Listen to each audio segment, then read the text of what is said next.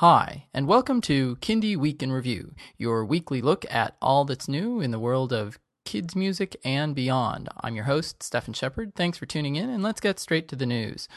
First, want to give you a brief, or maybe not so brief, Kickstarter update. Tons of projects in the kids music world going on right now.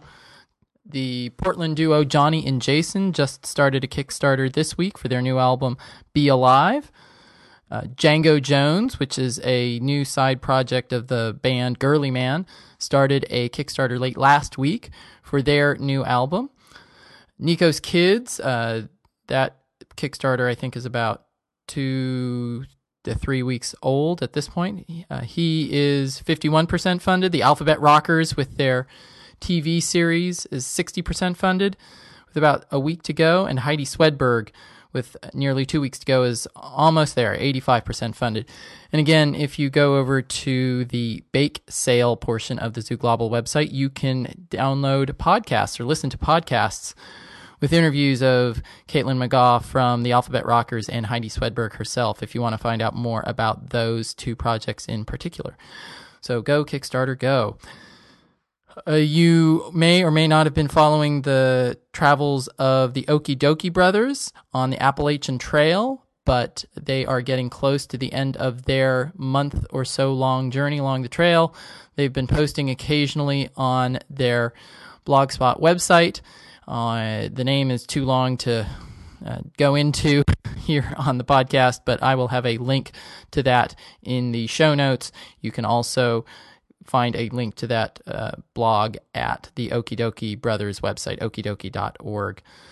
Uh, also, wanted to note that I saw this week that Princess Katie and Racer Steve, we haven't necessarily heard a lot from them recently.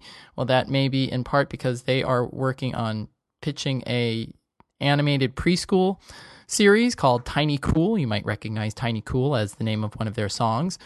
So I will post a link to the piece in Kidscreen that talked about them being in Toronto pitching their series along with a cute animated character from that series. Finally, lots of new music releases here in the summer, tons of stuff. I know I've just posted reviews of the new Dean Jones album, which is really good, the new Key Wilde and Mr. Clarke, which is out this week, which is just excellent, lots of fun. Pleased to meet you. I also posted a review of an album that came out this winter called A Day in the Life of the Boogly Boo by Colorado's Leslie Kernochin, and which is just really excellent. Uh, so I encourage you to go over to the website and read the reviews of all three albums. Uh, really good week for music.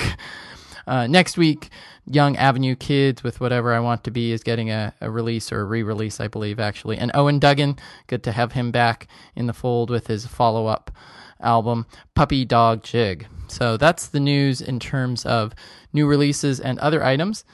Looking briefly at the charts, there is a new album unfor- at the top of the Billboard charts. Unfortunately, it is not Key Wilde and Mr. Clarke or Dean Jones or even old favorites like Laurie Berkner or Justin Roberts.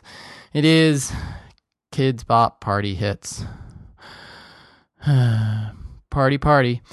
They debuted at number one this week on the Kids album charts, number 108 on the Billboard 200. Kidz Bop 23 back up to number two, probably helped by publicity for Kidz Bop Party Hits, and Shake It Up, I Heart Dance, number three. Moving on to the Amazon MP3 chart, Kidz Bop 23, number one, 33 must have songs for kids, travel songs, 99 cents. I guess all the people who bought their other 99 cent albums had to move on to something else, so that's number two. Classic Disney Volume 1 is number three. Um, it's actually number four, but there was um, some Vietnamese music album which did not appear in any way to be kids related. so I'm just choosing to ignore that on the kids' side. In iTunes, Kid, Kidz Bop 23 Deluxe, 30 Toddler Songs, Kidz Bop Party Hits were 1, 2, and 3 with Raffi number 6.